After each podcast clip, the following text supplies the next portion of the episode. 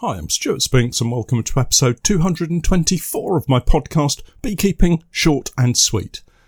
Another week and another heat wave. What better way to spend the hot summer days than setting up nukes for the autumn, collecting supers laden with borage honey, and having a test drive in a brand new truck?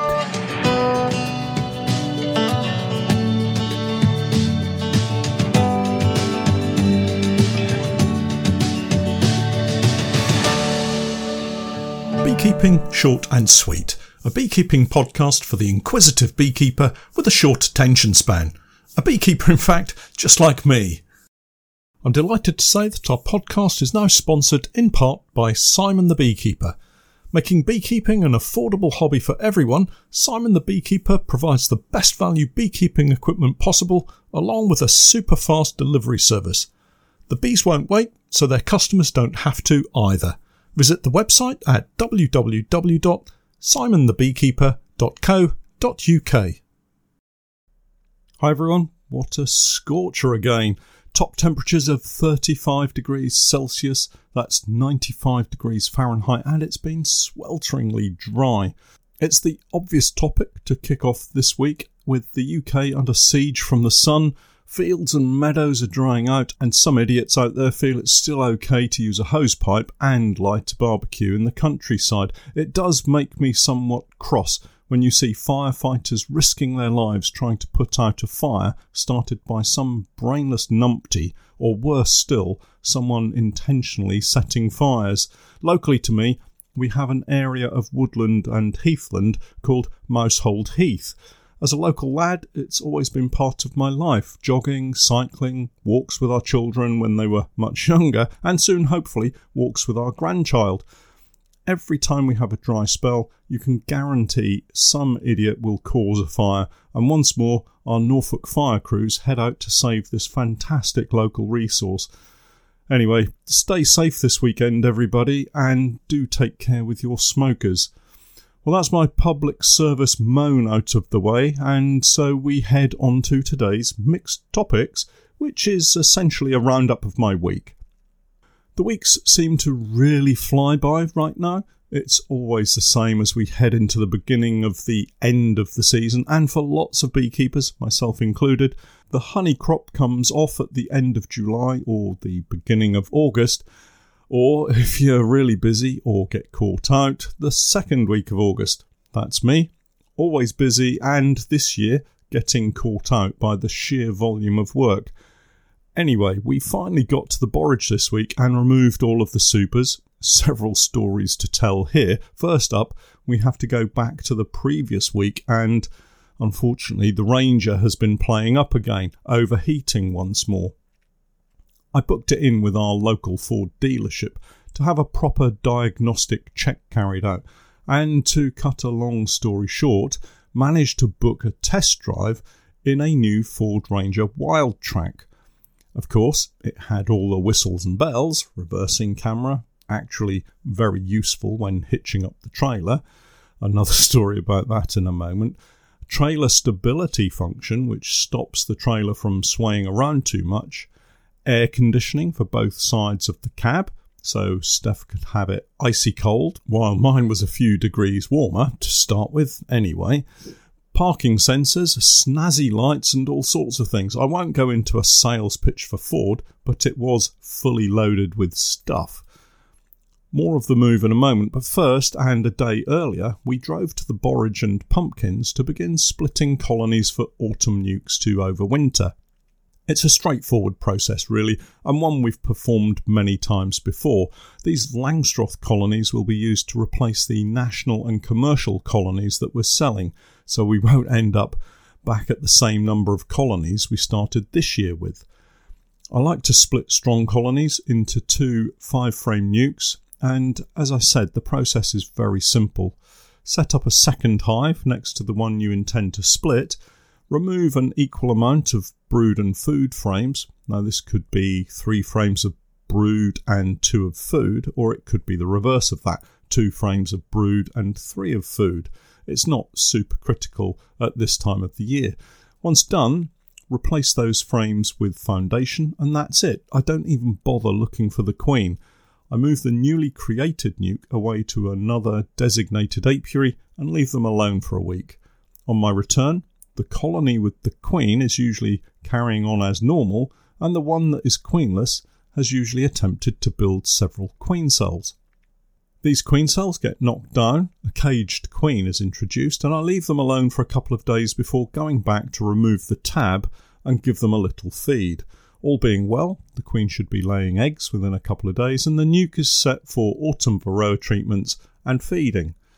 So that was the routine on Tuesday last week. We then drove back and had more overheating issues with the truck. Some things obviously not right, but we had the test drive ready to go for the following day, so we were in good shape for bringing the supers back. Oh, I forgot to say, after carrying out the splits, we put clearer boards on the colonies to clear down overnight, ready for the following day. Genuinely, I did want to try out the newer Ford Ranger to see how it would cope with towing and off roading. Not that we do any serious off road stuff, you understand. Wednesday morning, and we find ourselves in the cab of a new truck, and very nice too. By now, you will all know it wouldn't be my beekeeping life if we didn't have a couple of bumps in the road to deal with, and so it turned out once more. We drove to the farm to collect the trailer, only to find out that the electrical connection plug was totally different on the trailer to the socket on the truck. 13 pin on the truck, 7 pin on the trailer. I didn't even think to ask. Back to Norwich then to buy an adapter and then back out to the trailer to finally get going. That was a delay of over an hour and it was swelteringly hot once more. Of course, using a different truck meant transferring the beekeeping kit across so that that was another delay, but eventually we did get underway. And I have to say, it was a really pleasant drive down to the bees. But this is a beekeeping podcast, not a motoring podcast, so we reached the apiary without any issues at all and set about preparing to collect the supers from around 25 colonies, something like 65 supers and brood boxes all mixed up together. Wait for it, another bump in the road. We only had one bee suit. A mix up in communication meant that when I asked if we had bee suits, Steph thought I said, Is this your bee suit? I assumed we had two, and that patently wasn't the case. There was nothing for it but to let Steph do all the work. Now, would I do that? I'm only joking. I climbed into the bee suit and we set about getting the truck and trailer as close to the hives as possible. It was very obvious we had a beehive and a super incompatibility situation with one hive. There were literally thousands of wasps and bees around the roof of one of the honeypore hives, which had a non honeypore super on it. Robbing at this time of the year can be disastrous, but we got a little lucky this time. It appeared there was only a tiny one bee space gap, and the wasps and bees were queuing up to get in and out. Here, I made a big mistake, and I liken it to my disease inspections of previous years and the advice that I would give as a bee inspector. If you think you have a colony that has a serious problem, whatever that is, leave it until the last inspection so you don't move the problem elsewhere. I panicked and, in the heat of the moment, wanted to save as much honey from being robbed as possible, so I immediately opened up this hive and removed the super, which was surprisingly and reassuringly still quite heavy. But I created a massive challenge for myself because by removing and clearing this super, all of the wasps and bees went looking elsewhere for an opportunity, which meant that every hive I then removed supers from was swamped by raiders. Luckily, I had the petrol blower and I could clear them out on the trailer before stacking them and adding a coverboard to the top to stop more bees getting in as I went back for the next box of honey. Without giving you all a blow by blow account of each hive, the boxes got heavier and heavier as I went about the task of loading the trailer. Now, I don't consider myself to be a muscle man, but I like to think I can manage lifting a few boxes even with my back problem. But after removing about two thirds of the supers, I really had to stop, have a drink, and cool down a little. Steph did offer to swap places, but the bee suit was more sweat than not, and I really couldn't bring myself to subject Steph to that. Many of you will remember we bought a Captalift hive lift a while back. You're probably wondering why on earth we're not using that. Well, it's broken for the second time this season. First off, the chain came apart when I was lifting some empty boxes. Thank goodness they were empty. And the second time, a spring clip exploded off the motor area and it all came apart. It sat back at the farm waiting to be returned for an exchange for some other piece of kit. I'm not getting another lift. I need an alternative option, really. Boy, I could have done with that lift working for me while I was taking off the honey. Anyway, my back held up, we got all the honey onto the trailer and parked it up in the shade to get it strapped down for the trip home. Here we have another discovery and maybe confession. I think the trailer may be too big for what I need. We got all 65 plus supers on the trailer and it was barely half full. I need to have a sit down think over winter and consider what I'm going to do moving forward, but that's for a discussion another time. Towing back all of the honey on that trailer using the test drive truck was really straightforward. I'm so happy to report there were no dramas or issues. The truck performed really well, and apart from the obvious heavy feel of towing something, I was really impressed with the way the Ranger dealt with the weight on the trailer. It was well into the early hours by the time we got everything unloaded back at base and the honey stored safely in the warm room ready for processing. We now had over a hundred boxes of honey ready to be extracted. It's a kind of pleasing, if not slightly daunting sight, really. Welcome to the world of commercial honey production, I guess.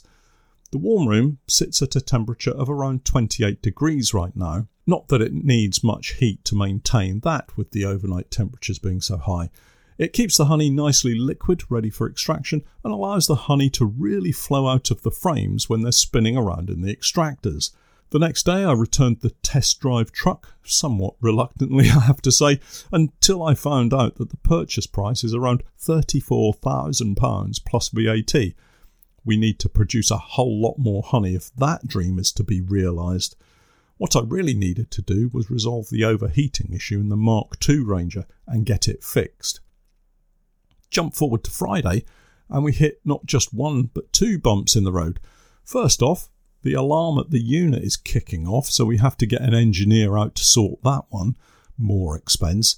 Then I get the call from the Ford dealership, who are running the diagnostic checks on my Ranger to find out why it's overheating. Turns out to be the radiator this time.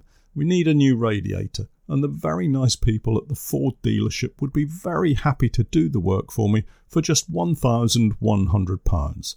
Yep, I did exactly what you just did and said to myself, How much?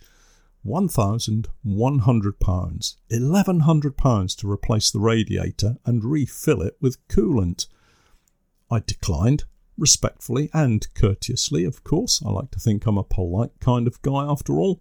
But next stop, back to the unit and a walk down to the local garage to ask if they could fit in an urgent job and what it would cost. I held my breath and waited. Now, I know these guys quite well now, and they know me and what I do. They know the truck is a workhorse and needed urgently right now. I couldn't believe what they did, though. At first, the diary was full until something like the 22nd of August, but then the boss stepped into the office, made a few rearrangements, and said if I could get the truck down to them as soon as possible, they would do it immediately, that day. He made a quick call to their parts supplier and confirmed they had a radiator, and that was it. No matter what the cost, I had to get it fixed. You'll be wondering, of course, what the cost was. Well, with parts and labour and VAT all added together, the final price was wait for it, drumroll please, just over £200. Again, I couldn't quite believe what I was hearing.